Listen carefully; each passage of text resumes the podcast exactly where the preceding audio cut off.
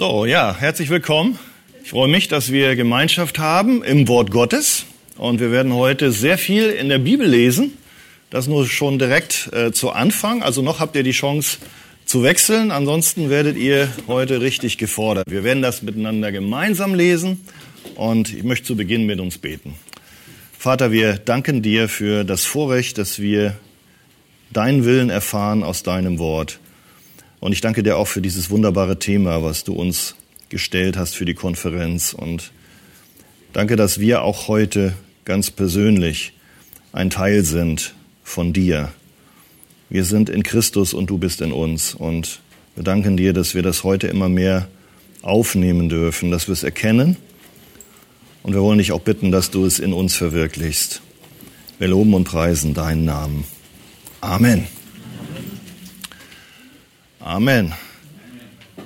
Ja, also vielleicht nochmal äh, für diejenigen, die eine andere Sprache sprechen. Wir haben dort hinten Konzepte und ihr könnt euch auch, macht mal weiter, hat er jetzt genau, jetzt und sagt den anderen, die zu spät kommen, Bescheid. Ihr könnt euch das alles auf, äh, weil ich jetzt eine PowerPoint-Präsentation auf Deutsch mache. Ihr könnt euch das natürlich auch in einer anderen Sprache holen und das ist rechts. Nur wird diese Folie gleich aber nicht mehr auftauchen, weil ich natürlich vor, äh, vorangehe. Das heißt, für die zu spät Spätkommer, die haben dann ein Problem. Das heißt also, alle, die jetzt vielleicht Russisch mögen, können sich das merken und hinterher den anderen Freunden weiterleiten. Sehr gut. Eins mit ihm im Dienen, das ist unser Thema heute. Eins mit ihm ist die Generalüberschrift. Und ja, wenn ihr euch für das Seminar angemeldet habt, herzlich willkommen auch ihr aus Deutschland. Ich frage mal, äh, wer kommt denn aus Süddeutschland hier, damit ich so ein bisschen weiß? Haben wir auch, genau, aus Nürnberg, freut mich. Wer ist aus Westdeutschland? Köln, Bonn? Haben wir heute keine. Wer ist denn aus Ostdeutschland? Sachsen, Sachsen-Anhalt. Wer ist aus der Ukraine? Haben wir auch. Super. Habe ich noch andere vergessen? Hamburger natürlich, genau.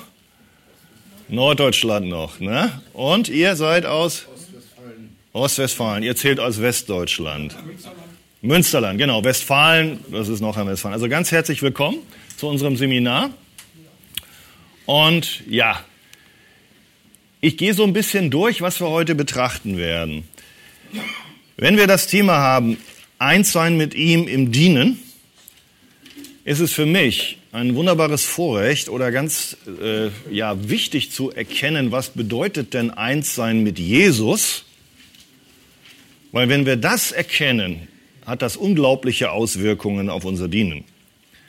Wenn wir das nicht erkennen, sieht unser Dienen völlig anders aus. Insofern mag ich vielleicht den einen oder anderen enttäuschen, dass ich heute sehr viel auch nochmal Wert lege auf unsere Stellung, unseren Status, den wir haben als Christ. Was ist damit verbunden? Auch mit unserem Leben in Christus und wir in ihm.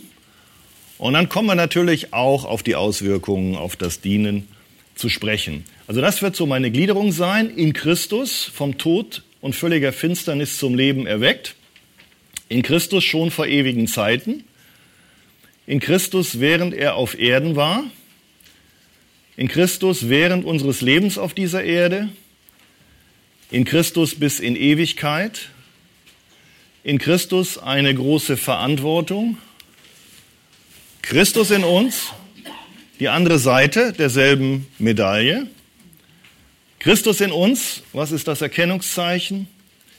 Christus in uns, unsere neue Identität. Christus in uns, er muss wachsen. Christus in uns, eins sein im Dienen und eins mit ihm im Dienen nach dem Plan Gottes. Da habt ihr so eine Gliederung und ich kann euch einladen, es gibt auch Konzepte, wenn ihr es online haben möchtet, habe ich am Anfang gesagt, könnt ihr euch einen QR-Code ziehen, habt das auf eurem Smartphone, wenn nicht, haben wir da vorne rechts. Und gerade wenn ihr eben nicht Deutsch mitverfolgt, müsst ihr euch unbedingt da hinten so ein Konzept nehmen in ukrainischer oder russischer Sprache, weil sonst wird das schwierig für euch, das alles nachzuvollziehen.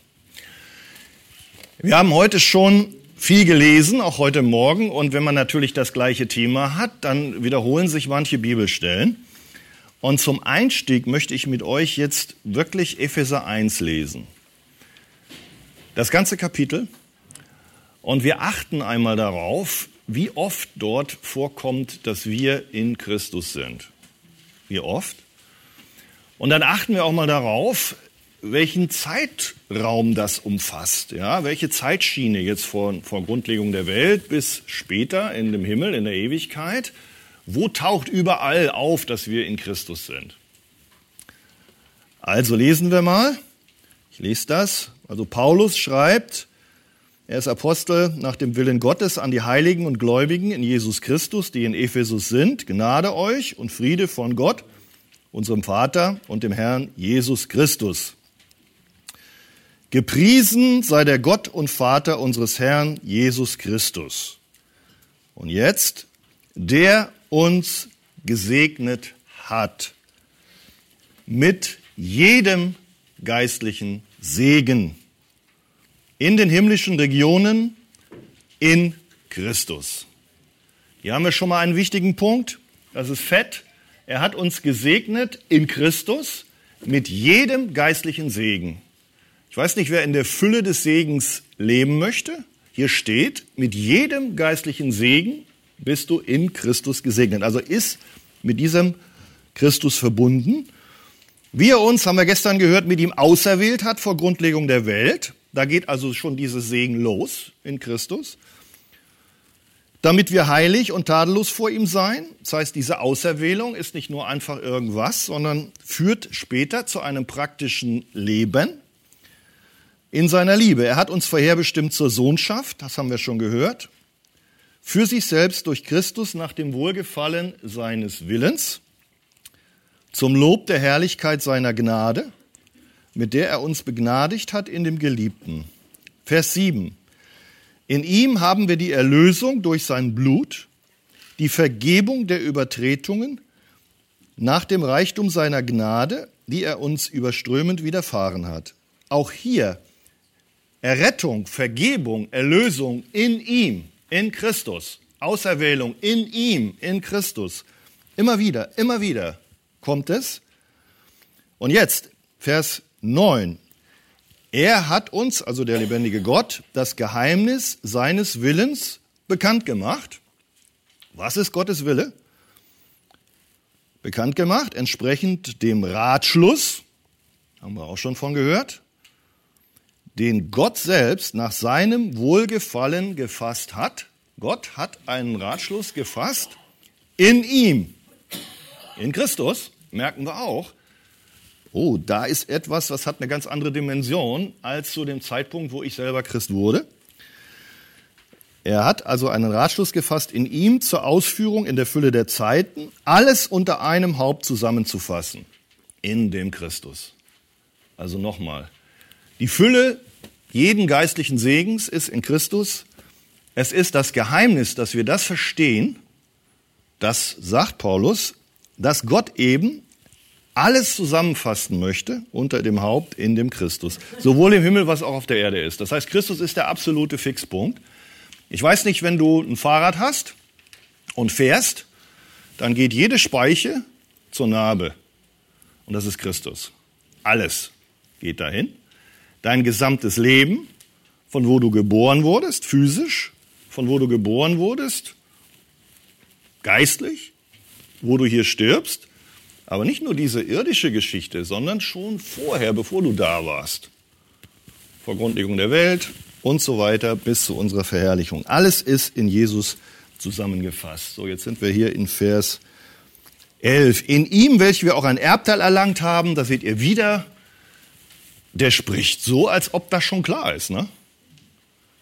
Er spricht nicht davon, dass wenn wir einmal in ihm, in ihm sind, dass wir dann wieder raus in die Kartoffel und rein in die Kartoffel und heute hast du gesündigt, also wieder raus, heute bist du verloren und da hast du Buße getan, da bist du wieder drin und wieder raus und wieder rein. Das steht da nicht, sondern er betrachtet uns in Christus von A bis Z und eben auch, dass wir schon ein Erbe haben. Was heißt ein Erbe? Dass wir Kinder Gottes sind oder auch im Himmel sicher ankommen werden, damit wir zum Lobe seiner Herrlichkeit dienten. Hier haben wir das erste Mal das Wort dienen. In ihm, in ihm, in ihm, in ihm, in ihm, von A bis Z, sag ich mal. Und dann kommt das andere, das fließt im Grunde daraus hervor. Aber habt ihr gemerkt, das andere war viel mehr als das, was er jetzt sagt, jetzt mach mal dies und mach mal dies und jetzt machst du das und du machst jenes. Sondern der Schwerpunkt ist, wenn wir das verstehen, dann sag ich mal, das ist also schon vorweg eigentlich das Ergebnis auch des Vortrags, dann lauft ihr von alleine. Wer Christus mehr und mehr erkennt, der kann gar nicht anders. Der tut Buße, der beugt sich, der ist überwältigt von der Liebe und der dient. Oh, gut, vielleicht können wir noch mal ein bisschen überspringen, sonst wird doch sehr viel. Also ihr seid gläubig geworden, haben wir heute gehört. Ihr seid versiegelt mit dem Heiligen Geist der Verheißung.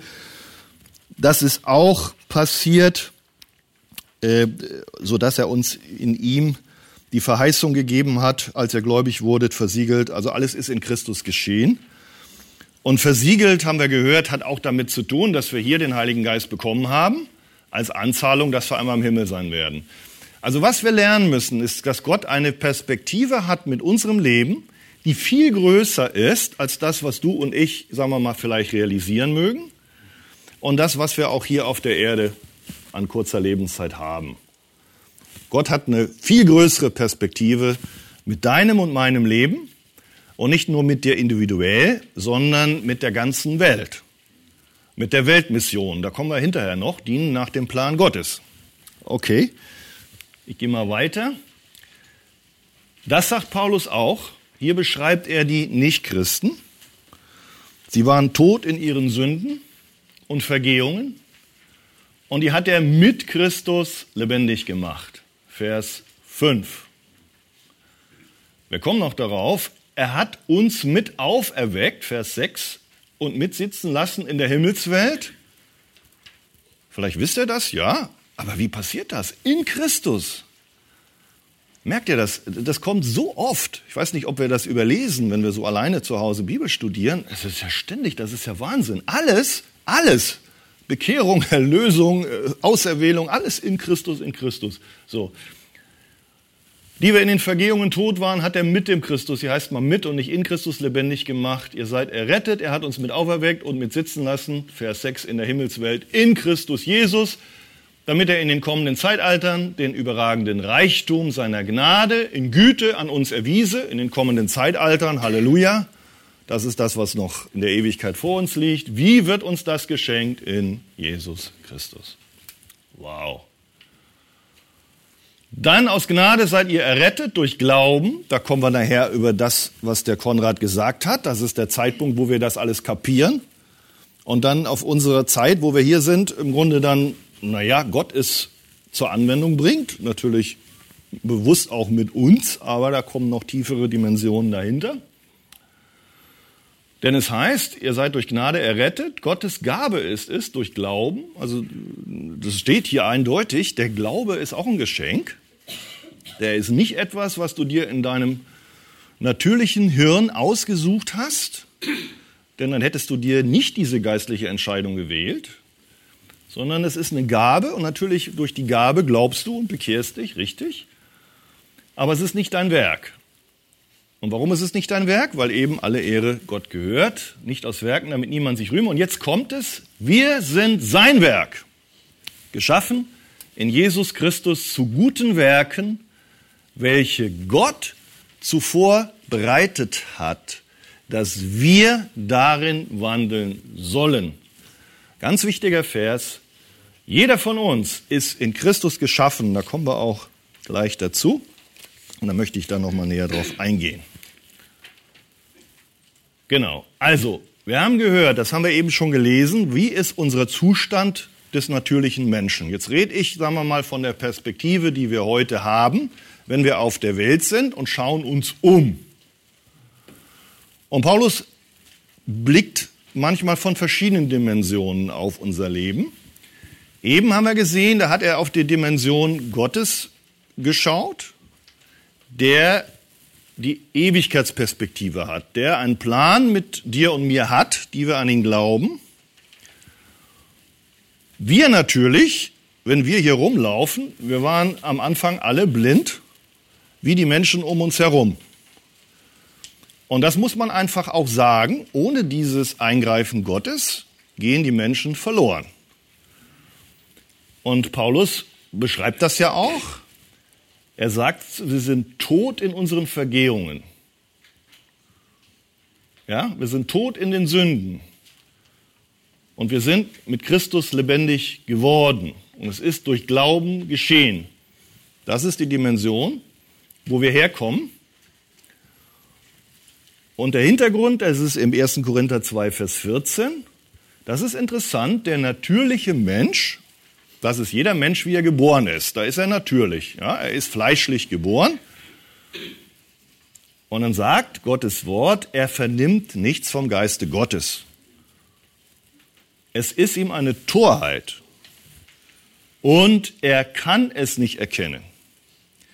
Das heißt, das ist der Zustand, wenn wir jetzt analysieren, welchem Zustand befinden sich Menschen. Sie sind von alleine hilflos. Die Rettung ist in Jesus, aber damit sie überhaupt glauben, haben wir eben gehört, oder damit sie sich auch positiv für die richtigen Dinge entscheiden, für geistliche Dinge, tun sie das nicht nur aus ihrem natürlichen Verstand. Das ist etwas, was wir als Reformierte glauben, also als Christen und auch in der Bibel wird es ja beschrieben, wir lesen es gerade. Der Mensch ist eben nicht neutral. Er hat eine, eine gewisse Handlungsfreiheit, dass er wählen kann, aber die Frage ist, was wählt denn der? Wenn du einen Hund ja, weiß ich nicht, du gibst dem Hund irgendein Stück Fleisch und dann gibst du dem Hund eine Tomate. Ich weiß nicht, okay, aber normalerweise sagst du wähle, ja. Da wird der Hund natürlich das Fleischstück essen. Ja, theoretisch hat er eine Wahl, aber seine Natur lässt ihn wählen, was seiner Natur entspricht. Und so wird der natürliche Mensch immer wählen, was seiner Natur entspricht, und das ist eben nicht der Geist Gottes. Okay, aber wir wurden von Gott erweckt. Allen, die ihn aufnahmen, gab er Vollmacht, Gottes Kinder zu werden, die an seinen Namen glauben, haben wir gehört. Und das hat damit zu tun, die aus Gott geboren sind. Eben nicht nur nach dem natürlichen Geburt, nach dem Willen des Fleisches. Das ist etwas, was wir erlebt haben. Und wenn du das erlebt hast, ist das gleichzeitig ein Zeichen und Beweis, dass auch all die anderen Dinge gelten für dich, die wir eben betrachtet haben im Epheser 1 über die Menschen, die in Christus sind. Denn durch den Heiligen Geist bist auch du in Christus. Du bist mit Christus verbunden. So. Also, jetzt wiederhole ich noch mal kurz, haben wir gestern gehört. Diese Verbundenheit in Christus, die ist sehr, sehr wichtig für dich. Wir haben gehört, ohne Christus kann ein Mensch überhaupt sich nicht bekehren. Er sieht nichts. Wenn wir jetzt sagen, okay, wir sind Christen geworden und damit hat alles angefangen, ist das auch eine Dimension, die entspricht überhaupt nicht der Stellung, die wir in Gott haben. Da haben wir heute also schon von Andi oder auch gestern von Konrad Bewe eine Menge darüber gehört. Und da wiederhole ich eigentlich das, was wir gestern gelesen haben. Wir sind gesegnet mit jedem geistlichen Segen in den himmlischen Regionen. Okay, wir sind ja noch nicht in den himmlischen Regionen momentan unterwegs, aber wir waren schon ein Gedanke Gottes vor Grundlegung der Welt. Und das ist in den himmlischen Regionen passiert. Und der Konrad, der hat da immer gesprochen von einem Bund, den Vater und Sohn gemacht haben über uns. Also Vater und Sohn haben schon an uns gedacht. Du hast schon eigentlich existiert im Plan Gottes, bevor du da warst. Das verheißt uns die Bibel. Weil wenn er uns vor Grundlegung der Welt erwählt hat, ja, was heißt das? Ja, vor Grundlegung der Welt. Hat er auch an dich und mich gedacht. Und das heißt, du bist gesegnet, steht hier, mit jedem geistlichen Segen in Christus. Als allererstes, indem er dir die auserwählt, dem er dich auserwählt hat. Das heißt, dieser Segen begann eben nicht erst, als du dich bekehrtest. Das ist auch ein Segen, dass du dich bekehrt hast, ganz klar. Aber das ist ein bestimmter Schritt auf der zeitlichen Dimension, wo Gott mit uns unterwegs ist. Er hat uns gesegnet vor Grundlegung der Welt. Das heißt, der Ursprung unserer Vereinigung ist nicht unsere Bekehrung, sondern der Auserwählungsakt Gottes. Schauen wir mal in diesen Vers, 1. Korinther 1, Vers 30. Durch ihn heißt es, Gott, seid ihr in Jesus Christus. Also Gott hat eine Entscheidung, muss man sagen. Ich weiß nicht, ob das für den einen oder anderen neu ist oder ob sich da auch unser Selbstwertgefühl auf den Schlips getreten fühlt. Aber Gott hat uns tatsächlich so sehr geliebt vor Grundlegung der Welt und hat uns nach seinem Plan in Christus hineingestellt, erwählt und dann geht die Reise los mit uns. Durch ihn seid ihr in Christus, der uns von Gott gemacht ist und ihr hört es zur Weisheit, zur Gerechtigkeit, zur Heiligung und zur Erlösung. Das heißt, auch hier seht ihr diese zeitliche Dimension. Mit Weisheit ist der Plan Gottes gemeint. Das hat Gott sich so ausgedacht. Das ist nicht menschliche Weisheit. Gerechtigkeit, du bist gerecht vor Gott, das ist die Rechtfertigung. Er hat dich in Christus gerecht gemacht. Zur Heiligung, kommen wir dahin. Du bist nicht also gerechtfertigt, damit du weiter in der Sünde lebst, sondern Gott lebt in dir, nimmt dich hinein, kommen wir noch, Heiligung. Und Erlösung meint in dem Fall Verherrlichung. Das heißt, Gott fängt nicht nur den Glauben an, sondern er vollendet ihn und führt uns letztlich in den Himmel, in seine ewige Herrlichkeit. Da ist ja auch, dafür sind wir ja auch bestimmt und das wollen wir ja auch. Das ist doch richtig schön. So, also ich beschreibe uns, wir sind in Christus. Ich beschreibe uns unseren Status. Wir haben gelernt, das war schon im Plan Gottes, bevor die Welt geschaffen war. Aber wir waren auch schon in Christus, als Christus auf der Erde war. Denkst du vielleicht, wie war das denn da? Wie waren wir in Christus, als Christus auf der Erde war? Wie kann das sein? Was denkt ihr? Als Plan. Als Plan? Ja. Und Christus hat uns im Herzen getragen. In Gedanken waren wir schon in Christus. Gott sah uns schon damals in Christus. Und das gilt für die Gläubigen des Alten Testaments. Da wisst ihr, der Abraham ist auch durch Glauben gerecht. Das heißt, er war vorher, aber Gott sah ihn in Christus. Sah den Glauben. Da war es natürlich noch viel schwieriger, das alles zu erkennen, aber auch uns sieht er in Christus. Als Christus, er hat so gelebt, wie wir nicht leben. Das wisst ihr. Er hat keine Sünde getan, der Einzige. Gott sah es schon an, dass wir das, dass er das für uns getan hat. Das war schon für Gott klar. Er sah nicht Jesus alleine. Der hatte doch Jesus auch deswegen nicht geschickt, damit Jesus jetzt sich, sich seine Rettung verdienen muss oder den Himmel verdienen muss. Der war doch im Himmel. Das ist doch klar. Das heißt, Gott hat den damals schon geschickt, einfach nur aus dem Grund, weil er wusste, ich will Menschen erretten. Und der soll jetzt so leben, wie die das nicht tun, an deren Stelle. Das heißt, es war von vornherein klar, als Jesus hier auf der Erde war, ist er der Stellvertreter. Adam hat alles verbockt, das wisst ihr, Römer 5. Wir sind in ihm und dadurch sind wir auch tot und, und, und verloren. Aber es musste ein anderer Adam kommen in Christus und Gott hat den gesandt und insofern waren wir schon in Christus in den Gedanken natürlich. Und Christus hat auch am Kreuz an dich und mich gedacht. Ja, und insofern waren wir da in Christus. Das musst du wissen. Das war nicht nur eine potenzielle allgemeine Geschichte. Christus hat da gedacht, na ja, vielleicht, vielleicht gibt es später ein paar Menschen. Und wenn ich jetzt hier sterbe und irgendeiner erzählt dann von mir, dass sich dann einer aus diesen natürlichen Menschen, die eigentlich von mir nichts wissen wollen, die das auch nicht können, dass die sich dann potenziell vielleicht mal für mich entscheiden, aus ihrer neutralen Willensfreiheit raus. Ja? Das glaube ich nicht, weil dann hätte Christus wahrscheinlich keinen gehabt. Sondern ich glaube, dass das schon vorher, das können wir zwar nicht kapieren, ja, diese Dimension, aber Gott wusste schon und hat das auch geplant, ganz konkret, dass Johannes Reimer mitgestorben ist am Kreuz mit Jesus. Und Gott hat an dich gedacht. Ja, und an Viktor auch. Obwohl Viktor in Polen wohnt und Johannes in Deutschland und ich weiß nicht, eben haben wir gehört, in Görlitz wohnen auch noch, in Bautzen wohnen da hinten noch ein paar, hat er auch schon an dich gedacht, Gabi. Also das ist unglaublich. Und ihr merkt schon, wir, wir denken, ist das wirklich wahr? Kann das sein? Aber wenn wir merken, das ist wahr, dann merken wir, wow, wow, wow, da kommen diese Wow-Effekte.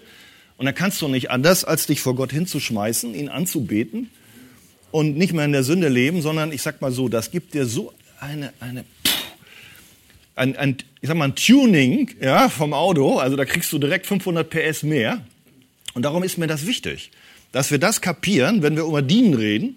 Denn wenn wir das nicht kapieren, dann dienen wir ganz anders. Als Sklaven, die nicht in die Hölle kommen wollen und müssen ein bisschen mehr tun. Markus, wie oft bist du im Gottesdienst gewesen?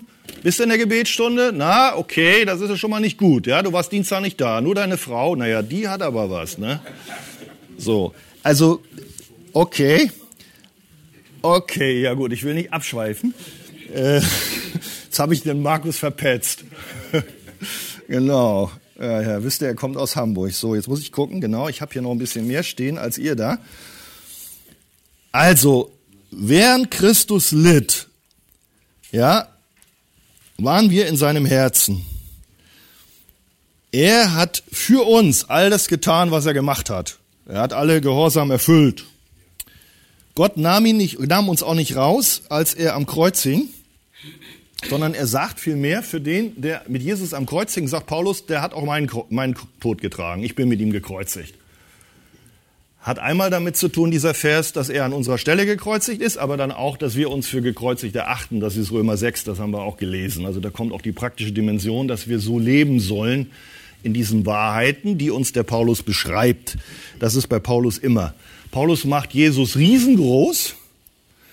Da schweife ich jetzt wieder ab. Aber so ist, so ist das System. Und dann sagen die anderen, oh, nicht so viel von der Gnade reden. Mann, du lädst die Leute ein, zum, äh, dass alles sicher ist, zum Sündigen, ja, oder so. Sagt Paulus, das sei ferne. Römer 6. Sondern dann sagt er, weil dem so ist, weil du diese Stellung hast, dann leb auch so. Das ist das, ist das Evangelium. Er, er entfaltet dieses Riesengeschenk und dann sagt er, und das ist die Wahrheit und Christus ist in dir und darum leb auch so. Und gut, wir gehen schrittweise vor. Ich könnte, ihr merkt das schon, ein Seminar kann ich eigentlich nicht halten, sondern, sondern das erfüllt mich und das ist auch richtig, weil das Leben ist. Gottes Wort ist Leben. Amen. Es ist wirklich das lebendige Wasser, was einen geistlich Toten erstmal erweckt. Und wenn du dann Christ bist, dann, dann gibt es dir so einen Mut, so eine Kraft und, und, und ehrlicherweise, was ich heute predige, ist, auch der Versager wird nicht verloren gehen, weil Christus stärker ist als dein Versagen. Und das ist das Evangelium. Wir sind nicht Leute, wo Christus die erwählt und dann irgendwann lässt er uns laufen und dann haut er mit der Peitsche um uns rum und guckt dann mal, wenn du gut genug bist, dann packst du das in den Himmel oder, oder wenn du schlecht bist, schaffst du es nicht. Das ist nicht das, wie unser Gott sich offenbart. So. In Christus, während er auf Erden war, wir waren auch in Christus, während wir, während wir jetzt hier auf der Erde sind. Da sind wir auch in Christus. Das ist unser Zustand jetzt. Haben wir schon eben gelesen, Epheser 1. Und da bringt Gott diese, diese Sachen bei uns zur Anwendung. Ne? Also wir waren auch einmal blind, aber wir sind es nicht mehr, weil wir haben das Evangelium der Errettung gehört. Also wir sind in ihm, haben wir, wissen wir, wir sind in ihm, in ihm, in ihm, auch in diesem Stadium. Nachdem wir das Wort der Wahrheit gehört haben, einmal hast du es gehört zum ersten Mal, das Evangelium deiner Errettung hast du gehört, und dann wiederholt er nochmal, du bist in ihm, in Christus, weil du das auch gehört hast. Und dann bist du gläubig geworden, steht hier, also Wort gehört, gilt für dich als Christ. Gläubig geworden, gilt für dich als Christ.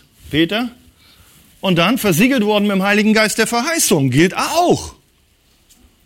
Heißt aber, dass du ankommst im Himmel, weil wenn du einmal gestempelt bist durch den Heiligen Geist, heißt das, dass es die Anzahlung des Erbes. Da steht an vielen Stellen, Unterpfand des Erbes, steht ja hier, bis zur Erlösung des Eigentums. Das werden wir irgendwann sehen. Also die Bibel sagt tatsächlich diese Dinge zack, zack, zack und stellt sie dar, als ob sie schon geschehen sind. obwohl wir momentan uns natürlich noch auf dem Weg befinden im Rahmen der Heiligung. Das ist der Stand jetzt, wo wir in Jesu Bild verwandelt werden. Aber er beschreibt das, und das wisst ihr, wenn ihr ehrlich die Bibel lest, so, dass Gott Erfolg hat mit deinem Leben. Dass auch tatsächlich das, was er begonnen hat, äh, auch vollendet. Und das hat er ja auch versprochen. Also wenn wir Gottes Wort ernst nehmen, lass uns da leben. Und das, äh, so. Ist jemand, haben wir heute gesehen, in Christus ist er eine neue Kreatur? Ihr kennt die Stellen Hesekiel 36, wir hatten ein fleischernes Herz, wir taten alle unseren Willen. Und Gott sagt, ich gebe euch ein neues Herz, dass ihr in meinen Geboten wandelt. Er macht, er macht, dass wir in seinen Geboten wandeln. Vorher geht's überhaupt nicht. Der natürliche Mensch, wenn wir immer denken, wir müssen den rütteln und schütteln, bekehr dich. Lass uns vielmehr auf den Heiligen Geist vertrauen. Wir predigen, dass er verloren ist. Wir predigen das Evangelium, dass Jesus für Sünder gestorben ist. Und dann müssen wir auf den Heiligen Geist warten, letztlich, dass der ihm das erklärt. Und wir sagen, tu Buße. Das ist die Aufforderung. Er ist verpflichtet. Aber wenn es passiert, sagen wir Halleluja, Herr, du warst gnädig. Okay, also, nächste Stelle, das haben wir auch gehört.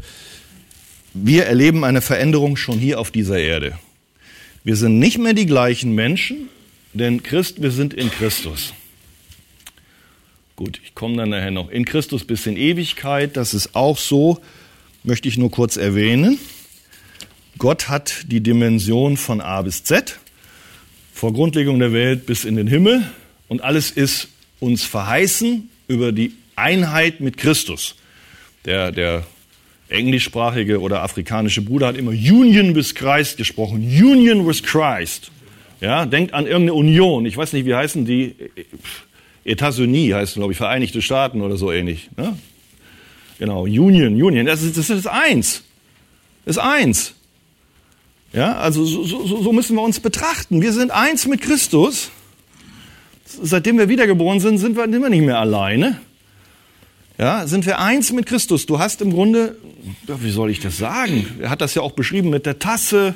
Heute habt ihr mitgekriegt, ne? mit so einem Gefäß und dann bist du eine kleine Tasse und da ist so ein riesen Wasser und ist logisch. Dann tunkst du die Tasse rein und irgendwann, dann, dann, dann wird die völlig erfüllt und ist in diesem Wasser drin und er ist in uns. Das meint er damit, dass es Wasser drin. Also wir werden in einer Einheit betrachtet, ihr Lieben. Das ist unglaublich. Das bedeutet aber, wenn wir das annehmen, leben wir ganz anders. Dann denkst du nicht mehr, ich bin hier und Christus ist da und der befiehlt und ich muss, sondern du weißt, da kommen wir gleich noch hin, der ist in mir. Und in Christus sein heißt im Grunde in diesen Geschenken, in diesen Plänen Gottes, in diesen Ratschlüssen Gottes, in diesen Verheißungen Gottes leben und ruhen. Ich sehe da hinten Messio, wo habe ich dich? Wo ist er? Messio, ist er da? Ich sehe. Oder habe ich ihn, ich glaube, irgendwo habe ich ihn gesehen. Messio ist der Sohn von Michael. Da kann er drin ruhen. Halleluja. Da ist er, genau, jetzt sehe ich dich. Da ist, da kann er drin ruhen, ist doch wunderbar. Warum denken wir, wir können in Gott nicht ruhen? Der Michael wird seine Liebe nicht ändern, auch wenn der Messio, was er nicht tut, irgendwann mal vielleicht nicht so gute Dinge tut, aber die Liebe bleibt. Und er bleibt auch der Sohn. Und das wisst ihr, dass Gott auch uns nachgeht und solche Dinge. Ne? Ich lade euch nicht ein, jetzt hier auf das zu spucken, was ich sage, ja, sondern das ist das Gegenteil. Aber wenn wir diese, wenn wir das verstehen, und ich weiß nicht, ob ich das noch lesen werde, aber ihr könnt euch erinnern, wenn ihr die Bibel lest. Der Paulus sagt, ich strecke mich aus, dass ich alles noch erkenne. Ich will diesen Christus immer mehr erkennen. Da liest du schnell hinweg. Ich will immer mehr den Christus erkennen. Ich sage, was? Der Apostel, der die Bibel geschrieben hat, der will immer mehr den Christus erkennen. Hä? Kennt er den nicht? Was ist denn das? Eigentlich müssen wir davon ausgehen, der kennt den eigentlich viel besser als du und ich weil er ja natürlich auch von Gott benutzt wurde, die Bibel zu schreiben, der hat das kapiert, ihr Lieben. Der merkt, je größer ihm Christus wird, je mehr er diese Wahrheiten aufsaugt, wow, umso schöner wird sein Leben, umso stärker wird sein Dienst, ja, und darum, darum, das ist das Geheimnis. Rennt zu Christus, lasst das, lasst das erkennen, das was, und ich habe es auch noch nicht richtig erkannt. Es kann sein, wenn wir das Seminar in drei Jahren machen, dann, dann habe ich vielleicht noch sogar einen anderen Vortrag, vielleicht noch mehr. Aber, aber ich glaube, ich ich bin da begeistert. Ich bin begeistert über Gott und Jesus und was wir in ihm haben, über diesen Status. Und die Frucht, natürlich sagt Paulus, leb so, aber wenn wir das kapieren, also du bist doch in deine Frau verliebt, Johannes, oder ich weiß nicht, Michael ist in Lena verliebt, ich weiß das, und Lena in Michael. Die Frauen leider haben, haben sie nicht eingeladen hier, die haben sie alle drüben eingeladen, und die müssen es auch hören. Das ist doch logisch. Wenn du verliebt bist, dann dienst du doch und liebst deine Frau, machst es doch aus Liebe. Ja? Und so ist es auch. Wenn du in Christus verliebt bist, weil du erkennst, was du in ihm hast, dann, dann, dann wie soll ich sagen, dann, dann, dann, dann muss man dich nicht schlagen. Okay, hier, in Christus werden wir ankommen. In Christus sterben wir, glückselig sind die Toten. Wir werden also auch dann wird es nicht zu Ende sein, wenn wir hier auf dieser Erde mal den letzten Atemzug tun. Okay, es wird auch eine Erdrückung geben, steht hier. Für die, die dann noch auf der Erde sind, wenn Jesus wiederkommt. Das ist 1. Thessalonicher 4,16. Da werden, der Herr wird herabkommen vom Himmel. Zuerst werden die Toten, die in Christus gestorben sind, also in Christus gestorben. Das passiert. Du wirst irgendwann hier in Christus sterben, aber du bist in Christus. Halleluja. Und dann wirst du auferstehen. Steht hier. Das ist ein wunderbar. Und darum oh, müssen wir unbedingt den anderen Menschen davon erzählen. Unbedingt. Und ich kenne ja einige von euch. Ich danke euch für alle, die das tun. Auch äh, ihr wisst, ich bin auch öfter auf Mission unterwegs. Ich kenne alle meine Freunde da hinten aus der Ukraine. Die machen das echt wunderbar, dass sie letztlich den Menschen trotz großer Nöte und Gefahren das Evangelium bringen. Und das ist jetzt umso wichtiger. Aber ich danke auch euch, die ihr hier in der Schule, ich weiß nicht, im Job, im Studium, ja, ihr seid die Zeugen Jesu, ne? Äh, von alleine Gut, kann Gott auch wirken, dass die Menschen die Bibel lesen, aber meistens benutzt er halt euch, dass ihr, ihr habt die Taufe mitbekommen am Sonntag. Beim Test, ne, beim Covid-Test hat jemand von Jesus erzählt und der Mann wurde getauft. Halleluja. Und ihr selber, ich mich, kann mich erinnern, hat irgendeiner im Treppenhaus mal, die hatte überhaupt keine Ahnung, irgendwas von Jesus erzählt, wo die im Treppenhaus rumlief. Und ein paar Jahre später hat die Frau irgendeinem beim Test, äh, Corona-Test, weil sie das Restaurant wollte, von Jesus erzählt und dann hat Gott dann seinen Weg mit dieser Person gehabt, war sogar ein Professor. Ja, also der braucht auch Errettung.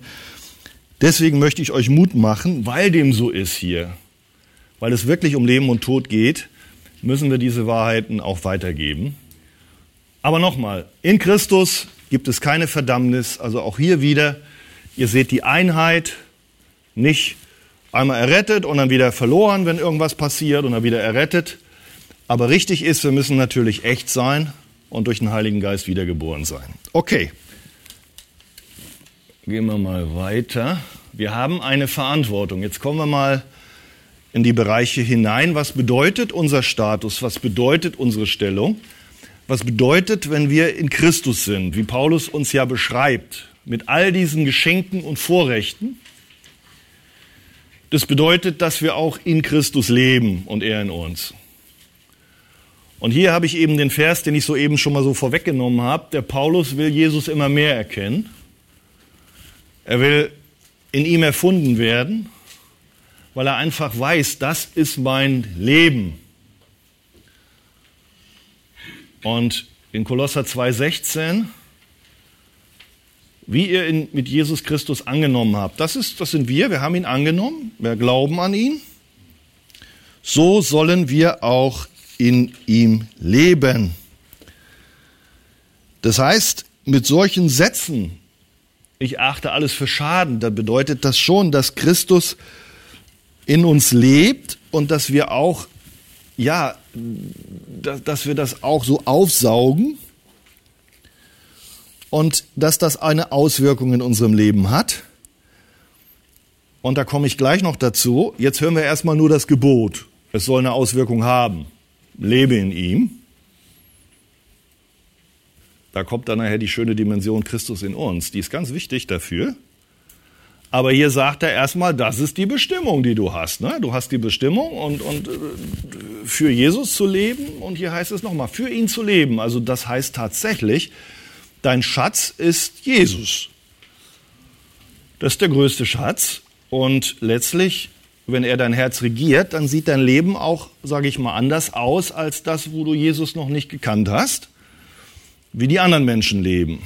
Ich weiß nicht, ob du ungläubige Verwandte oder ungläubige Eltern hast. Du kannst mit denen reden. Die drehen sich fast nur um sich selber. Fast nur. Aber bei uns wissen wir, wir haben eine andere Bestimmung. Und wir dürfen uns um Jesus drehen. Also wir wollen in Christus sein und wir sind es und insofern wollen wir auch darin leben und wir wollen das pflegen. Und wir haben auch gestern, ich glaube, das kommt, glaube ich, auch noch mit dem Weinstock. Lass uns mal gucken. Ah ja, okay. Lesen wir erstmal diesen Johannesvers hier. Daran erkennen wir, dass wir in ihm sind. Das haben wir ja gesagt. Das ist unsere Stellung. Wir sind in Christus. Und wer sagt, dass er in Christus ist, der ist auch verpflichtet, so zu wandeln. Also das gehört zusammen.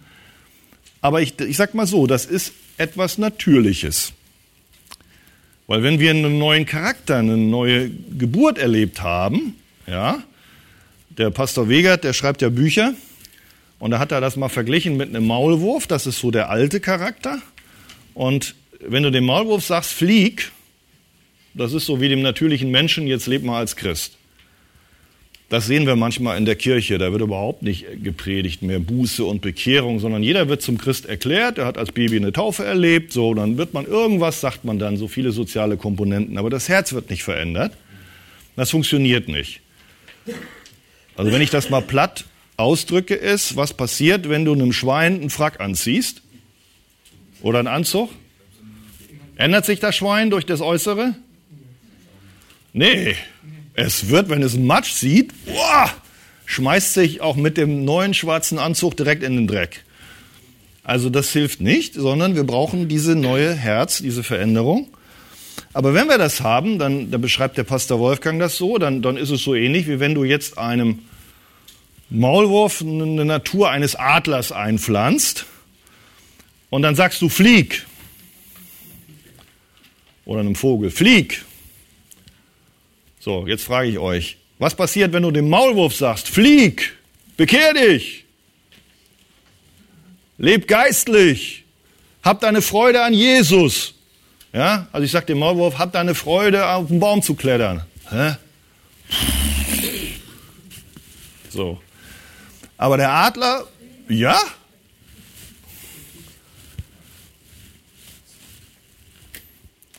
Es gibt da immer noch Hindernisse. Ihr wisst das, wir leben noch, wir haben den Heiligen Geist, leben noch im Fleisch. Darum, das will ich jetzt nicht betonen, dass wir jetzt äh, immer noch eine gewisse Überwindung, Überwinderleben haben, aber ich möchte die Natur betonen. Und Gott hilft uns ja. Und genau wie die Adlermutter, habt ihr mal gehört, irgendwann, wenn der kleine Adler da im Horst hängt, da hat er Angst. Und dann gibt die Mutter ihm einen Tritt und dann ist er plötzlich, fängt er da an, aus dem Felsen zu stürzen und fängt an zu zappeln. Das ist Training dass die Mutter ihm natürlich das Trainieren, das Fliegen beibringen will. Und so trainiert Gott uns auch. Ja? Und gestern haben wir das mit dem Weinstock gesehen. Das ist auch so ein Bild. Ja? Wir sind in ihm, das heißt, er ist der Weinstock. Ohne dich. Und nochmal, ne? wenn irgendeiner hier meint, er wäre Christ und, und fühlt sich irgendwie, naja, da ist Jesus, da bin ich, das ist falsch sondern, sondern die Situation ist wie so ein Zellkern in, in, in, in, oder wie, wie der Zellkern in der Zelle ist, ja? So, so muss man sich die Verbindung vorstellen. Oder mit diesem Glas da oder mit, was wir da gehört haben. Wir sind in Christus, der schützt uns und, und Christus ist in uns. So ist die Verbindung. Und insofern können wir gar nicht als Christ leben und wir sind es auch nicht. Wir sind im Weinstock. Das ist dein Leben. Also, ich sag mal was, wir Deutschen haben ja meist nur zwei Namen, ne? Äh, genau. Frage ich mal, wie heißt du? Carlo. Carlo und Nachname? Rheintaler. Rheintaler, okay. Ich weiß, unsere Ukrainer, die haben immer noch so einen Namen, wie der Papa heißt. Der Johannes da vorne, ne, der ist Deutscher, aber er ist da geboren und der Papa hieß Aaron. Boah, ist das ein toller Name, ne? So, also der heißt jetzt nicht nur Johann Reimer oder Johannes Reimer, sondern Johannes Aronowitsch Reimer. Aronowitsch, Sohn des Aaron heißt das. So, und wir heißen jetzt nicht mehr nur Carlo, wie war das, Thaler? Rheintaler, Rheintaler sondern Carlo Christowitsch Rheintaler. Amen. Hast du verstanden, ja? Also du hast einen Doppelnamen. Eigentlich ist Jesus der erste Name von dir. Es gibt ja auch Bindestriche. Mein Cousin hieß Heinz Willi.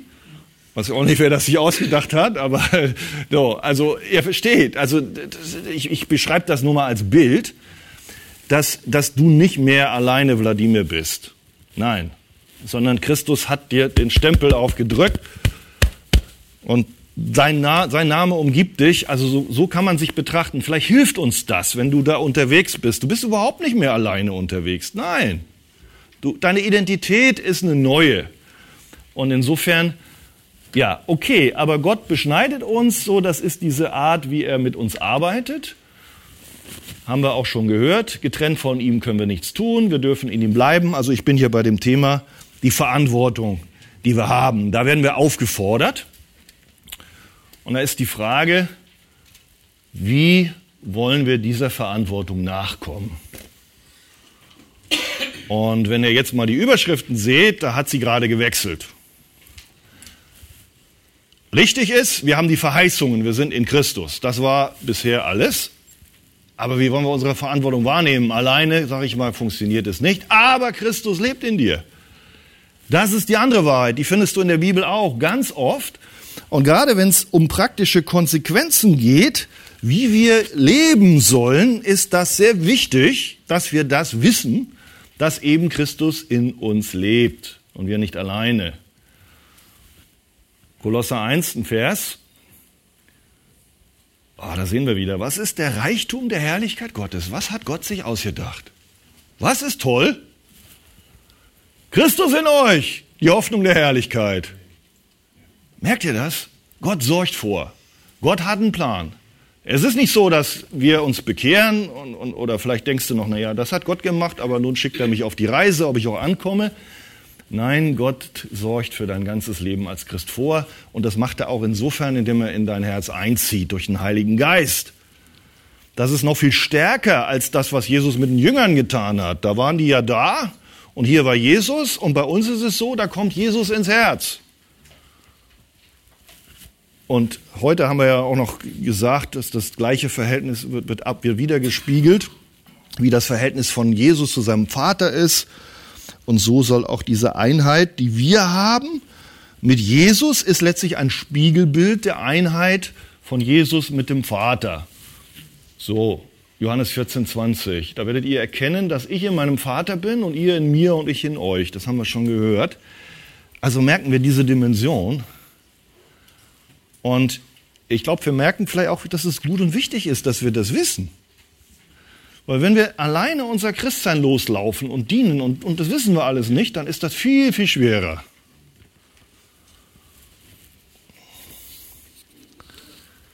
Genau, jetzt habe ich gerade ein Beispiel überlegt, das bringe ich nicht, weil, weil, mich Gott entsprechend warnt. Ja, sonst hätte ich euch, können wir ja hinterher für meine ukrainischen Partner, sage ich das mal. Oder nochmal, ich sag mal was so. Also unser Christenleben ist ein Kampf, ne? Wisst ihr? Und man soll die Kosten überschlagen. Ist das richtig, wenn man einen Turm baut? So, und wir haben alle einen Kampf. So, jetzt sage ich dir, du bist ein Fußsoldat, du ziehst in den Kampf. In der Ukraine ist das ja leider, leider bittere Realität zurzeit. Aber wie gut, wenn Gott sagt, ich schicke dir eine Air Force mit 100 Flugzeugen, ich schicke dir eine Artillerie mit 500, sag ich mal, Geschützen, du hast ein paar Raketenwerfer, und so weiter. Also versteht ihr, es ist ein blödes Bild. Ich habe mich ein bisschen gescheut, das zu sagen, aber Leute, manchmal dienen wir und denken, wir sind der Fußsoldat, der losläuft. Und Gott sagt uns im Grunde, pass mal auf, das ist das Arsenal hier. Das schicke ich. Und dann gehst du ganz anders vor. Und das ist auch, was wir brauchen. Sonst können wir unseren Kampf im Glaubensleben, ihr habt gemerkt, das ist ein schräges Bild, also entschuldigt, also wem es nicht gefällt, streich es weg aber vielleicht hilfst du dem einen oder anderen. Mann, was hat Gott uns nicht alles geschenkt, ne? Und das brauchen wir auch. Und du merkst, wenn du das hast, da, da, da, da geht das ganz anders. Okay. Christus in uns ist das Erkennungszeichen. Wir merken, erstmal, wenn wir jetzt sagen, wir sollen so leben, wie Gott gewandelt ist, wie geht das? Wir sind nicht alleine, Gottes Geist wohnt in uns. Römer 8, Vers 9. Wir sind eben nicht mehr im Fleisch. Habe ich eben betont, wenn du einem ungläubigen Nachbarn die Gebote Gottes davor setzt, das wird schwierig. Aber wir haben eben ein neues Herz, wir haben den Heiligen Geist. So, das ist der Unterschied. Das ist unsere neue Identität, daran erkennt man uns und das ist wichtig. Manchmal denkt man ja immer, na ja gut, ich kenne aber Leute, die waren mal Christ, jetzt sind sie weggelaufen, ja, und was erzählst du denn da? Das sind so unsere Erfahrungen, ich weiß das. Und die setzt man dann manchmal gegen diese ganzen unglaublichen Vielfalt von diesen Dingen, die ich gerade beschrieben habe. Sagt man, ja, ist alles schön und gut, steht alles in der Bibel, aber der und der war mal gläubig, hat mal gepredigt und dann ist er abgefallen, fertig aus. Was willst du denn? So, da bin ich vorsichtig. Also es gibt natürlich Leute, die mitlaufen, ähnlich wie mit dem Seemann, der hat ja nun gestreut und dann waren vierfache Äcker und am Anfang sah es so aus, als bei Zweien wurde es, ist es aufgegangen, bei Zweien gar nicht. Und bei Zweien anscheinend am Anfang ja. Aber hinterher haben wir gemerkt, im Rahmen, als die Sonne stach und die Prüfung kam, da war einer nicht in Christus gewurzelt. Der ging ein. Der war nicht echt. Das war menschlicher Glaube. Das war intellektuelle Zustimmung. Und darum ist auch gefährlich bei der Evangelisation zu sagen, komm zu Jesus, du hast Not. Oh ja, dann geht's dir besser. Komm nach vorne. Jesus hilft dir.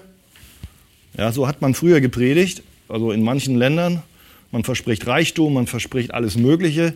Und dann gerade, gut, ich will nichts, ich will nichts sagen, aber es gibt, in Deutschland sind die Leute immer skeptischer, aber es gibt Länder, ich bin auch unterwegs gewesen, da reagieren die Menschen schnell. Und gerade auf solche Einladungen. alle heben die Hände und alle kommen nach vorne und dann zählt man sie als Gläubige und dann irgendwann sind sie nicht mehr gläubig. Ja, das ist natürlich die Frage, ob das so das ist, was Gott unter Wiedergeburt beschreibt. Das glaube ich nämlich nicht so. Also ich lasse das stehen. Ich weiß, es gibt Menschen, die gehen schlechte Wege. Es gibt den verlorenen Sohn.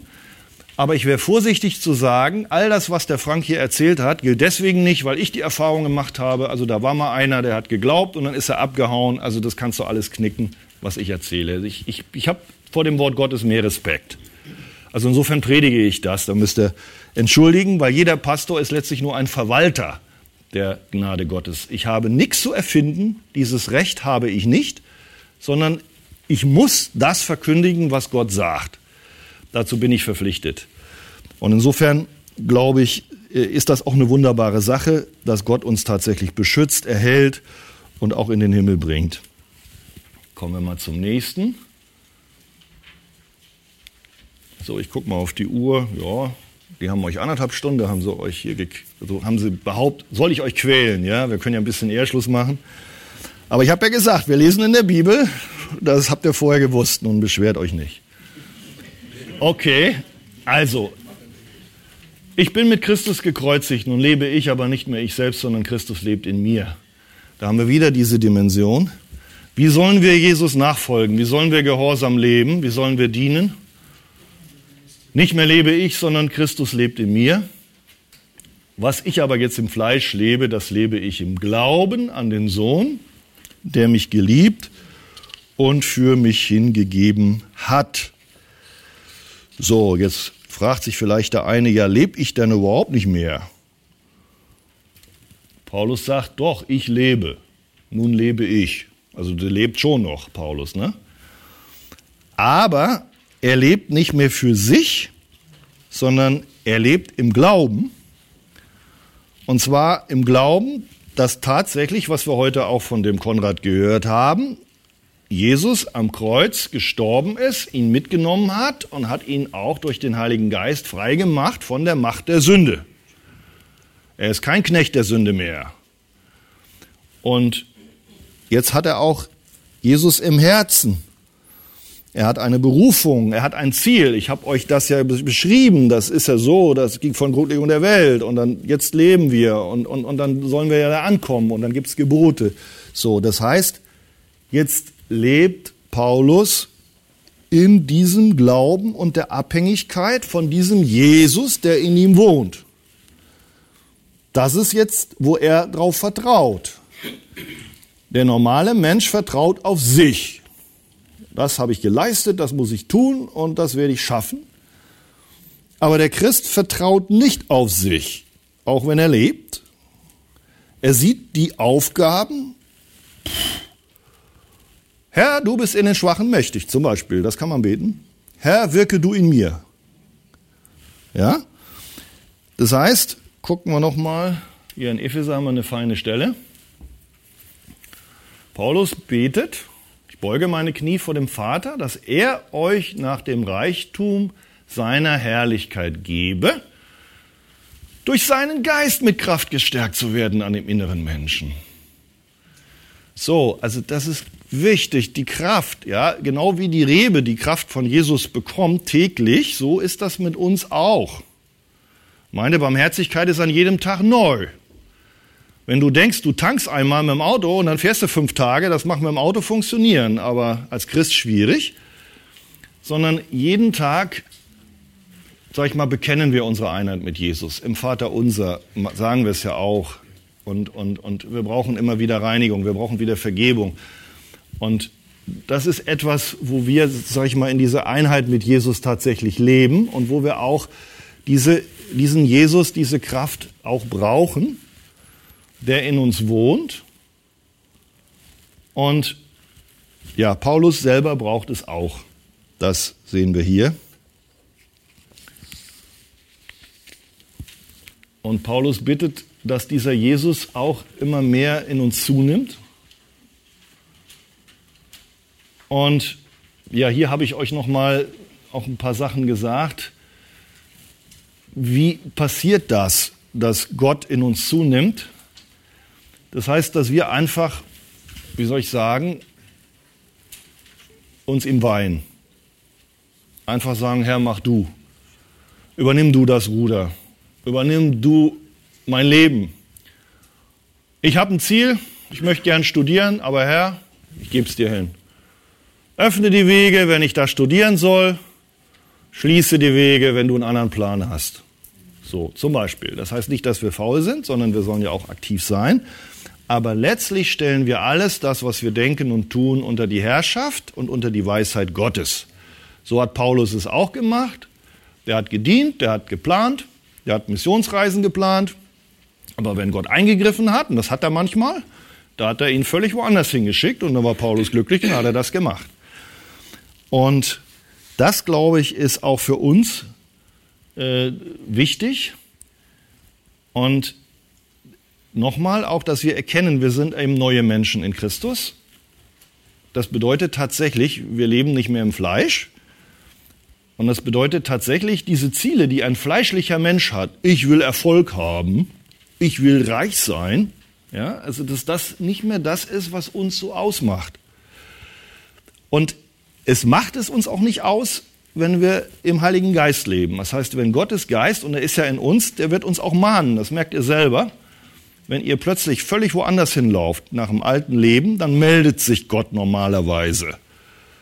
Oder wenn ihr irgendwas gemacht habt, ich muss heute, muss ich gestehen, ich habe heute versagt, heute Morgen schon, ziemlich früh, und war zu einer Person nicht geduldig. Ich habe ein Temperament, das ist manchmal schnell. Das war völlig falsch. Also hinterher, ich wurde echt gemahnt. Mann, das war nichts versagt. Ich muss mich entschuldigen. Ne? Und das ist so, das ist ein Beweis, dass der Heilige Geist in dir lebt. Und, und so ist es auch bei dir und bei mir. Und insofern, sage ich mal, ist das eigentlich das, was uns als Christ Erfüllung bringt, wenn wir eben nicht unsere Wege laufen. Wenn wir nicht diese Dinge tun, die eigentlich ja, die Welt so als höchstes Ziel und Gut hat, das passt nicht zu uns und wir merken es irgendwo auch. Und wenn wir uns verlaufen haben, dann merken wir es meistens selber, indem der Heilige Geist uns mahnt. Aber Gott hat uns auch einen Bruder und eine Schwester zur Seite gestellt, dass der uns auch manchmal daran erinnert. Das ist auch so. Wir haben auch blinde Flecken im Leben. Und wir haben auch gehört, wir sind Glieder an einem Leib.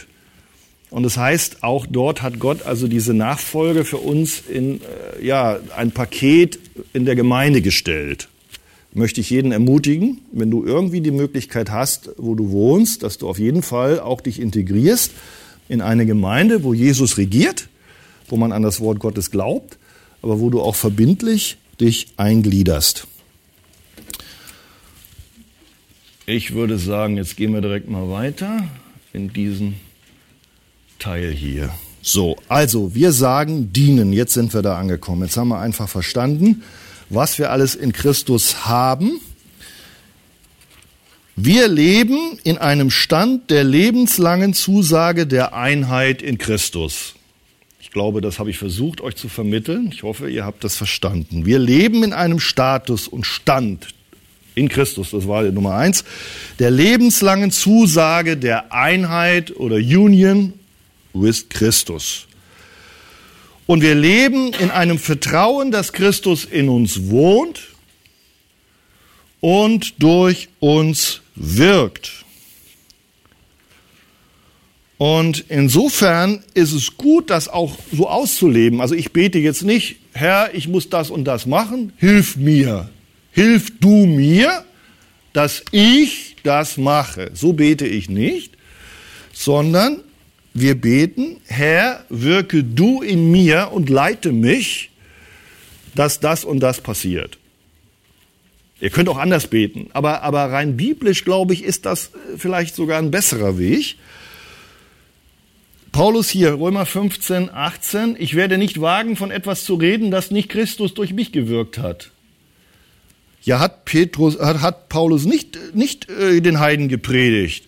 Hat er nicht die gelehrt? Hat er nicht äh, den aufgerufen, Buße zu tun? Doch, das hat er gemacht und schreibt aber, aber wenn da was passiert ist und so, dann sage ich nicht, ich habe es gemacht, sondern Christus hat durch mich gewirkt. So, er sieht sich also in dieser Einheit. Merkt ihr, das ist jetzt praktisch. Ja, eben haben wir also diesen Status gehabt und jetzt gehen wir in die Handlung rein, wie wir dienen. Und auch da sieht er sich nicht getrennt von der Einheit von Jesus. Also das ist gut und wichtig, weil ehrlicherweise kannst du keinen einzigen Menschen bekehren, sondern der Heilige Geist kann nur bekehren und überführen. Und es kann sein, wir sind treue Zeugen, sollen wir sein. Und Leonid, das kann sein, du wirst verprügelt und bei Peter bekehren sich die Leute und du habt das Gleiche gemacht. Das kann sein. Und insofern sage ich mal, okay, nächster Vers. Also wir sind nicht passiv dabei, das ist klar. Aber wir sagen zum Beispiel, eben habe ich auch was anderes gesagt, haben wir eben gehört, Herr, Du hast gute Werke für mich vorbereitet, dass ich darin wandeln soll. Das haben wir gelesen, Epheser 2, Vers 10. O Herr, dann lass mich doch bitte ein Werkzeug in deiner Hand sein und gebrauche mich, wenn ich jetzt zum Beispiel diesen Bruder besuche oder wenn ich jetzt diesen Predigtdienst mache. Wirke du, Herr Jesus. So kann man beten. Das heißt, ich gehe hin, ich gehe predigen, ich bin eingeladen, also es ist nicht so, dass ich jetzt nichts tue, sondern ich entscheide mich, aber ich weiß ganz genau, alleine passiert überhaupt nichts, sondern ich rechne mit dem Wirken Jesus und auch mit dem Wirken des Heiligen Geistes. Und da ich wirklich an einen souveränen Gott glaube, rechne ich sogar damit, dass wenn ich predige und da sitzen Leute und die wollen sich nicht bekehren, die sind gekommen, um zu fluchen, die sind gekommen und sagen, es gibt keinen Gott. Ich war schon in solchen Singen eingeladen. Peter kennt das auch. Ganz viele Leute. Dann weiß ich, wenn ich aber Gottes Wort predige und Gottes Geist wirkt, nicht ich, plötzlich wird irgendwie dieses Herz da von dem Mann angerührt. Der wollte gar nicht. Hat Spurgeon auch erzählt. Die kamen, um die Veranstaltung zu stören, zu schmeißen, zu fluchen. Und dann hat der gepredigt und hinterher kam der Mann, hat, hat, hat er sich bekehrt. Ne? So, das ist etwas, was wirklich uns Mut gibt, wenn wir wirklich wissen, Jesus ist da und er ist souverän. Und hier haben wir noch mal so ein Beispiel. Paulus. Ihnen wollte Gott bekannt machen, was der Reichtum der Herrlichkeit dieses Geheimnisses ist Christus in euch, die Hoffnung der Herrlichkeit, haben wir schon gelesen. Ihn verkündigen wir. Also Paulus tut was, indem wir jeden Menschen ermahnen und jeden Menschen lehren in einer Weisheit, um jeden Menschen vollkommen in Christus darzustellen. Und jetzt kommt, das sind so Schlüsselgeschichten, da gibt es mehrere Bibelstellen. Dafür mühe ich mich auch ab und ringe. Also Paulus macht was? Wir reden von Dienen in Einheit mit ihm. Und jetzt geht es aber weiter. In der Kraft dessen, der in mir kräftig wirkt. Er tut's und doch nicht er. Merkt ihr? Also zack, zack. Ja, also es ist nicht zu trennen. Er weiß, ich mache was, ich gebe mich hin, aber da ist ein anderer, der letztlich doch, der, ja, ich heb, der, der, der hat im Grunde die Kraft, ja, der, der gibt den Saft in die Rebe, ja. Das bin ich ich. Natürlich macht er das, weil Gott natürlich uns auch einlädt und, und, und so weiter. So. Genau wie oben. Er hat durch mich gewirkt. Ich gehe, ich streng mich an, heißt es. Also es ist nicht so, dass der jetzt nicht, nicht Paulus nicht, nicht äh, aktiv auch sagt, ich nehme das auf mich, ja. Ich eigentlich, ne, der schläft nicht, der steht, sagen mal, um 5 Uhr auf vielleicht und dann geht er zwei, drei Stunden dahin, wo er hin will, weil er da predigen will. Ja, äh, er ringt und müht sich, ja. Und dennoch weiß er, das macht Jesus in mir. Gibt noch mehr Stellen, lass uns die mal angucken. Das finde ich ganz, ganz entscheidend, wenn wir jetzt dieses Thema haben. Aber ihr merkt, Paulus ist nie alleine. Nicht Gott hat das damals für mich gemacht. Er hat mir befohlen zu evangelisieren und zu dienen. Jetzt mache ich das. Nein. Es geht immer Hand in Hand. Die Einheit mit Christus ist auch im Dienen deutlich spürbar. In einem Vers könnt ihr sie sehen.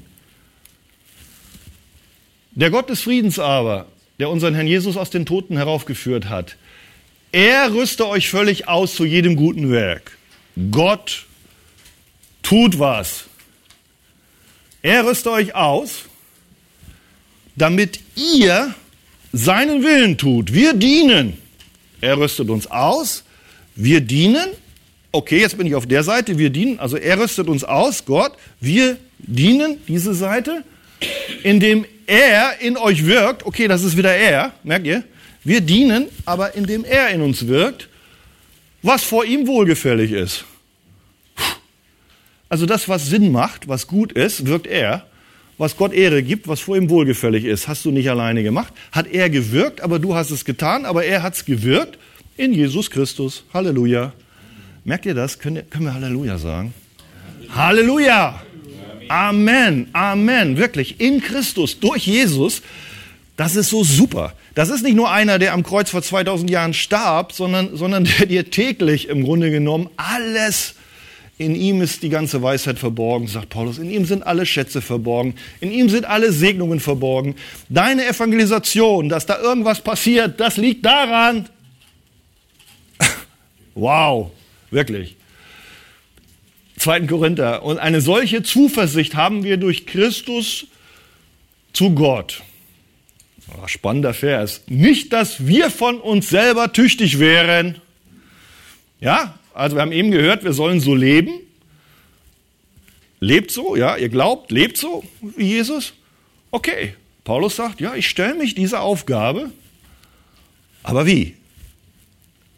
Ich habe eine Zuversicht, wenn ich in diese Aufgabe gehe des Dienens, durch Christus, wenn ich diene zu Gott, nicht, dass ich von mir selber tüchtig bin, auch nicht als Paulus, der große Apostel, so dass ich mir irgendwas anrechne, oh, ich habe gepredigt, die haben sich zwei Leute oder zehn oder 50 bekehrt. Nein, als käme es aus uns selbst, sondern unsere Tüchtigkeit kommt von Gott, der uns auch tüchtig gemacht hat. Zu Dienern des neuen Bundes, nicht des Buchstaben, sondern des Geistes.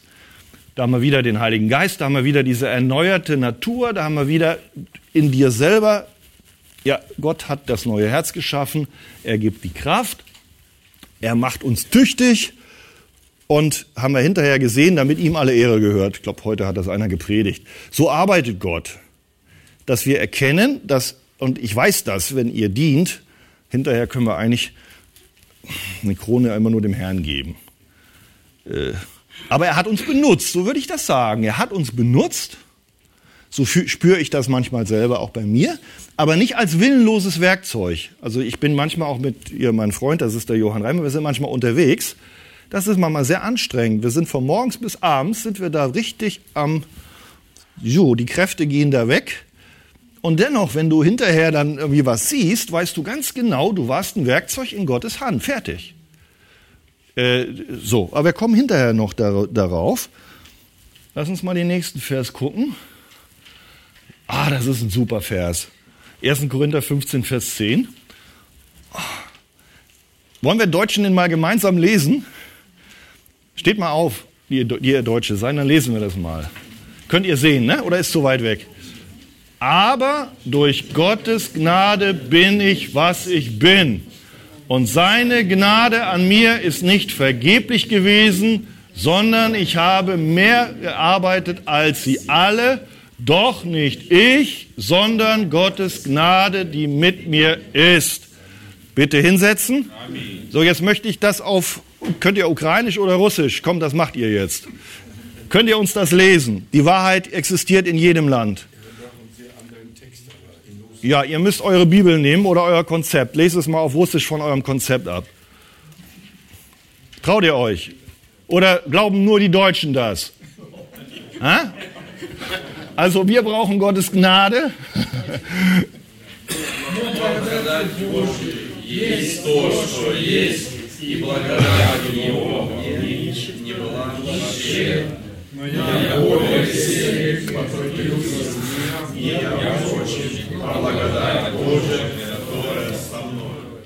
Amen. Ich will hier keinen benachteiligen, also wenn jetzt noch Polnisch kommt, aber das machen wir hinterher dann, ja. Also ich finde das so wunderbar. Das habt ihr auch heute gehört. Durch Gottes Gnade bin ich, was ich bin, Markus, ne? Wirklich. Von alleine wärst du nicht hierher gekommen. Hättest du nie dran gedacht. Gott hat das gemacht, hat dir Gnade geschenkt. Und die Gnade ist nicht vergeblich gewesen, sondern das, das glauben wir auch, dass wenn Gott wirklich wirkt, dann, dann, dann irgendwie, ja. Lazarus wurde erweckt. Gott befiehlt, Lazarus, komm raus. Kommt er raus? Ja, er kommt, weil er lebt. Ja? So ist die Bekehrung. Ist nicht vergeblich gewesen. Und, und dann hat Paulus wieder diese Dimension unserer Verantwortung. Der gibt sich hin. Der liest, der betet, der ringt, der studiert, dass er Jesus immer mehr erfährt. Er, er integriert sich in die Weltmission, er geht los und er sagt sogar, ja, ich habe viel gearbeitet, das stimmt, der hat wahrscheinlich weniger geschlafen wie du und ich. Und dann sagt er aber dann doch, doch nicht ich, sondern Gottes Gnade, die in mir wirkt. Merken wir das? Wunderbar. Er gibt alles zurück. Das heißt, er weiß, Gott benutzt mich, er wirkt in mir, ich bin ein Werkzeug, ich gehöre zu seinem Reich und, und das ist meine Bestimmung. Ich bin ein Glied, ich bin ein Glied und das Haupt lenkt mich und gibt auch die Frucht. Ja, oder ich bin eine Rebe und der Weinstock, der gibt's mir die Kraft. Und der Weinstock wirkt auch letztlich die Bekehrung und den Dienst und die Frucht, weil der Heilige Geist muss persönlich dem anderen begegnen. Da kannst du nicht mit deinem schlauen Überreden den irgendwo wiederge wiedergebären oder wie. Das geht nicht. Muss Gott persönlich tun. Das hilft uns, aber es entspannt uns und es gibt uns, oh, ich würde sagen, so eine super Freude, weil wir einfach wissen, wir sind überhaupt nicht alleine. All das, was du tust, Jesus ist letztlich, habe ich ja schon gesagt, der geht voran ja, er geht voran und wir gehen mit in den Werken, die er zuvor bereitet hat. Egal, ob es in der Schule ist oder ob es beim Predigen ist oder, oder weiß ich nicht, Viktor ist Pastor in Polen. Halleluja. Gott ist der Pastor und du riechst mit. Freut mich. Heißt aber nicht, dass du nicht weiter studieren sollst wie Paulus, ne? Immer noch mehr Erkenntnis gewinnen. Freut mich. So, okay, jetzt sind wir. Hm, ich denke, ich werde sogar fertig.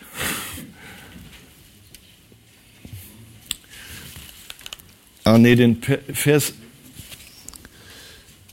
Habe ich das schon gelesen hier? Warte mal, ich gucke mal. Ich glaube doch, ja. Genau. Also, wir haben jetzt gemerkt, das ist so ein ineinander verwoben sein. Ne? So, so geht der Dienst. Habt ihr gemerkt, ne? Christus und wir und in uns und in er und er hat die Power. So zusammen. Union. Einheit. Okay, Einheit heißt natürlich auch im Geiste Christi dienen, das ist ganz klar. Da haben wir diese Bibelstellen, wenn wir sagen, wie wollen wir dienen? Ja, das ist doch logisch. Jesus war ein Diener und da muss auch unser Geist dadurch geprägt sein, dass wir dienen und eben nicht wie die Weltmenschen, äh, ja, die Nationen, hier haben wir Matthäus 20, die Regenten der Nationen, sie beherrschen, tun Gewalt an, sie wollen groß werden, sie wollen herrschen, die anderen sollen ihnen dienen. Und Jesu Herz und Charakter ist umgekehrt. Wer bei euch der Erste sein will, soll der Sklave sein. Und das ist Jesus Charakter. Er ist gekommen, nicht um bedient zu werden, sondern um zu dienen. Wir können nicht mehr das Lösegeld für viele geben, das meint es nicht, nee. Das hat Jesus ein für alle Male gemacht. Aber dennoch können wir ihm nachfolgen, ja, und können Gott dienen. Dazu hat er uns befreit. Also Lösegeld hat er ein für alle Mal verbracht. Hebräer 9 steht es nochmal. Damit wir dem lebendigen Gott dienen. Er hat uns dazu frei gemacht zu dienen.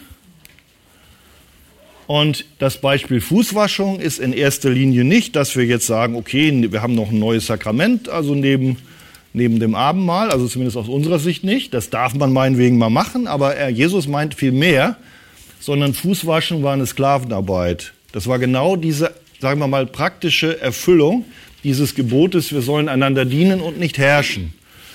Und dadurch, dass es da so schmutzig und staubig war, wenn dann einer rumlief und kam in Israel in ein Haus, dann gab es den untersten Sklaven, weil das machte sonst keiner. Und der musste dem Gast dann die Füße sauber machen. Und das meint hier Jesus, weil er hat es mit den Jüngern gemacht, weil das Prinzip ist ganz entscheidend, wie wir dienen. Und wenn wir jetzt wirklich in Jesus sind und wollen eins sein mit ihm im Dienen, dann muss sich dieser Charakter auch, ist dann normal widerspiegeln und es tut er, glaube ich, auch. Äh, weil, weil ich glaube, dass Gottes Geist ja in uns wirkt und, und uns das zeigt. Das heißt also, du darfst auch einen Dienst in der Kirche tun, wo man die Toiletten putzt. Das ist wichtig, das ist ehrt Gott. Und, und, und es wäre nicht gut, wenn du jetzt sagst, Akademiker, nee. Ja? Das heißt nicht, dass du es praktisch tun musst, weil es sich verteilt, aber deine Haltung sollte so sein, dass du alles tust. Äh, das ist wichtig. Alles, was ihr tut, tut dem Herrn, nicht den Menschen. Haben wir auch schon gehört, auch von Konrad. Wir dienen nicht, um selber groß rauszukommen. Wir dienen nicht, um uns darzustellen. Das hat überhaupt nichts zu tun mit dem Charakter und Herzen Jesus, sondern wir dienen den Menschen, weil wir die Menschen lieben. Ich gucke gerade Michael an. Gut, ich, ich muss das Beispiel nicht bringen, aber Sie haben große Not dadurch, dass sie immer 400 oder 500 Flüchtlinge jeden, jeden Sonntag in der Kirche haben. Und da entsteht viel, viel Putzen und viel Toiletten sauber machen und nicht nur einmal. Danke, Michael, dass ihr das macht oder auch alle, die da beteiligt sind. Und ja, da haben wir es nochmal. Also dienen im Charakter Jesu heißt, seid eines Sinnes, tut nichts aus Selbstsucht, nicht aus Ehrgeiz. Philippa 2, Vers 1 bis 7, ne? kennt ihr. In Demut achte einer höher als sich selber. Also das sind alles Beispiele der gleichen Richtung, die wir eben gehört haben. Jeder schaue nicht auf das Seine, sondern auch auf der anderen. Und warum, warum, warum? Denn ihr sollt so gesinnt sein, wie Jesus Christus war. Und jetzt kommt es, wie Jesus war. Das wisst ihr. Er war Gottes Sohn. Er verließ die Herrlichkeit. Er entäußerte dich selbst. Er war Gott und wurde als Knecht, als Mensch erfunden. Und er nahm alles auf sich bis zum Tod an Kreuz. Und wenn wir dann wieder weiter runter gucken, dann kommt wieder so eine spannende, ein spannender Vers, wie dann dieser praktische Dienst sich verwirklicht. Gucken wir mal Vers 12 ganz unten, Philippa 2,12, denn meine Geliebten, wie ihr allzeit gehorsam gewesen seid, nicht allein in meiner Gegenwart, sondern jetzt noch viel mehr in meiner Abwesenheit. Jetzt kommt es, verwirklicht eure Rettung mit Furcht und Zittern. Da bleiben manche stehen. Das heißt also, in der Heiligung sollen wir tatsächlich uns reingeben. Das ist dieses, Paulus sagt, ich habe mehr gearbeitet als ihr alle. Aber, denn Gott ist es, der in euch wirkt, sowohl das Wollen als das, als das Vollbringen. Das ist genau wieder die Klammer. Ich gebe mich hin, ich strecke mich aus, ich bin fleißig, aber letztlich bin nicht ich es, sondern Gott ist es. Hier steht es eindeutig. Auch dieses hier ist nicht zu trennen von Vers 13. Gott ist es, der in euch wirkt, das Wollen und das Vollbringen. Und ich denke, das haben wir verstanden. Wenn du jetzt hier rausgehst heute und sagst, oh, der hat mich aufgefordert zu dienen, wie Jesus so ein Herz hat, und dann versuchst du dir einen abzukrampfen. Oh, ich muss mir lieben, ich muss mir dienen und so.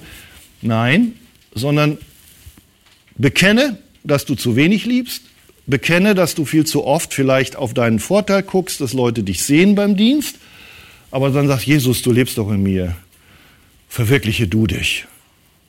Wirke du in mir nach deinem Charakter, nach deinem Herzen, sodass du nach deinem Wohlgefallen Werke durch mich verbringst. Und, und, und, und schau auf Jesus. Und ich glaube, wenn wir die Bibel lesen und studieren, dann, dann wird unser Charakter verändert. So sagt es ja Gottes Wort. Und hier haben wir es. Gott ist es, der in euch verbirgt das Wollen und das Verbringen nach seinem Wohlgefallen. Der letzte Punkt. Vielleicht denkst du alles zu spät. Dienen mit Jesus, aber wie wird es enden? Das ist eine Dimension, das ist ein Thema für sich. Unser Dienst ist nicht ein Dienst, den wir alleine tun. Unser Dienst ist ein Dienst, der ist hineingewoben, und da sind wir wieder in dieser großen Ewigkeitsdimension, in den Plan Gottes. Wir haben gehört, wir sind geschaffen, um Jesus zu verherrlichen. Und Gott ruft Menschen aus allen Zeiten, aus allen Völkern, um sich eine Braut zu bereiten, damit der Himmel voll wird. Und, und hier haben wir ja nun den Befehl, egal wo wir sind, dass wir daran beteiligt sind. Mir ist gegeben alle Gewalt im Himmel und auf Erden. Das ist die Grundlage. Jesus sagt, ich bin der Chef. Und darum geht hin und dient und mache zu Jüngern alle Völker. Und konkret taufen im Namen des Vaters, Sohnes, Heiligen Geistes lehren. Das heißt auch in der Bibel weiter studieren. Was sagt Gott? Und er hat es befohlen und er sagte, siehe, ich bin euch bis alle Tage, bis, bin bei euch alle Tage bis ans Ende der Weltzeit. Das heißt, dein Dienst ist eingewoben in den großen Missionsbefehl Gottes. Das kann uns entspannen, dass wir wissen, okay, ich tue das zwar heute, zu dieser Zeit, an diesem Ort, aber das ist der Hintergrund. Und dieser Plan Gottes wird nicht scheitern. Lest mal den nächsten Vers. Da heißt es, alle Nationen, die du gemacht hast, werden kommen und vor dir anbeten, o oh Herr. Und die werden deinem Namen Ehre geben. Psalm 22. Bei euch kann es eine andere Zählung sein. Es werden daran gedenken, steht. Werden ist unterstrichen. Und werden sich zum Herrn bekehren, alle Enden der Erde. Und vor dir werden anbeten alle Geschlechter der Nationen. Das darf uns Mut machen. Auch wenn sich nicht jeder bekehrt, dürfen wir wissen, Gott hat einen Plan. Genauso wie du dazugehörst, ja, und durftest dich natürlich eines Tages bekehren, aber du hast gelernt, die Dimension war viel früher. So hat Gott auch noch andere Pläne mit anderen Menschen. Und darum dürfen wir auch entspannt sein, wenn wir uns senden lassen, wenn wir dienen in der Gemeinde oder hier, ich kenne Wladimir, er ist Kaplan, nennt sich das. Er fährt zum Beispiel an die Front und dann verkündigen sie den Soldaten das Evangelium, die kämpfen müssen. Das ist eine ziemlich harte Sache. Aber Wladimir, Gott hat verheißen, dass sich Leute auch bekehren und dass dein Wort, was du sagst, nicht ohne Frucht bleibt. Und das gibt dir Mut. Und insofern darf das uns allen Mut geben. Wir alle sind unterwegs und dürfen erfüllen das, was Jesus sich vorgenommen hat. Er ist der Herr der Weltgeschichte, nicht der Teufel. Er hat einen Plan. Niemand kann seinem Plan widerstehen. Das, was wir machen, dieses Dienen, ist letztlich Erfüllung von Prophetie. Erfüllung von Prophetie, Erfüllung von Verheißungen, Erfüllung des Ratschlusses Gottes. Und der letzte Vers ist sehr bekannt. Na, kommt er denn oder nicht? Oder ist der vorletzte? Genau. Nochmal, der Heilige Geist wird uns seine Kraft geben, wenn wir unterwegs sind. Apostelgeschichte 1, Vers 8. Und wenn du selber kämpfst mit dem Dienen und sagst, das wird schwierig für mich, Christus hat ein Werk in dir angefangen und er wird es auch vollenden bis auf den Tag Jesu. Gottes Segen, vielen Dank für eure Aufmerksamkeit. Vielleicht stehen wir auf und ich bete noch mit uns. Und ja, dann haben wir noch fünf Minuten für ein paar Fragen. Vater, wir kommen vor dich und sind, ja, ich hoffe nicht erschlagen, aber doch überwältigt von deinem wunderbaren Evangelium und deinen wunderbaren Zusagen. Danke, Herr, dass wir erkannt haben, wir sind niemals alleine. Wir sind in Christus und du bist in uns. Und so wird gedient. Du in uns erfüllst es. Und du hast einen Plan. Und das sind die Werke, in denen wir wandeln sollen, die du zuvor bereitet hast. So hast du es geschrieben in Epheser 2, Vers 10. Und du nimmst uns mit hinein. Und das Schöne ist, du sagst nicht einfach, jetzt mach das und lauf los, sondern du kommst uns zur Hilfe, du wohnst in uns. Du bist unsere neue Identität geworden und wir leben in dir. Und es gibt gar kein Leben außerhalb von dir. Und du hast uns eine feste Zusage gegeben, dass wir in dir sind, jetzt, dass wir in dir waren, schon nach deinem Plan, bevor wir da waren, und dass wir auch in dir sein werden, wenn wir einmal diese Erde verlassen. Und das gibt uns Mut. Und danke, Vater, dass dein Heiliger Geist auch wirkt, damit wir immer mehr uns selber absterben und damit du immer mehr zunehmen kannst. Ich möchte auch für meine Glaubensgeschwister beten, die hier sind, dass du dich in ihrem Herzen verherrlichst und dass du sie reichlich Frucht bringen lässt. In Jesu Namen. Amen. Amen. Amen.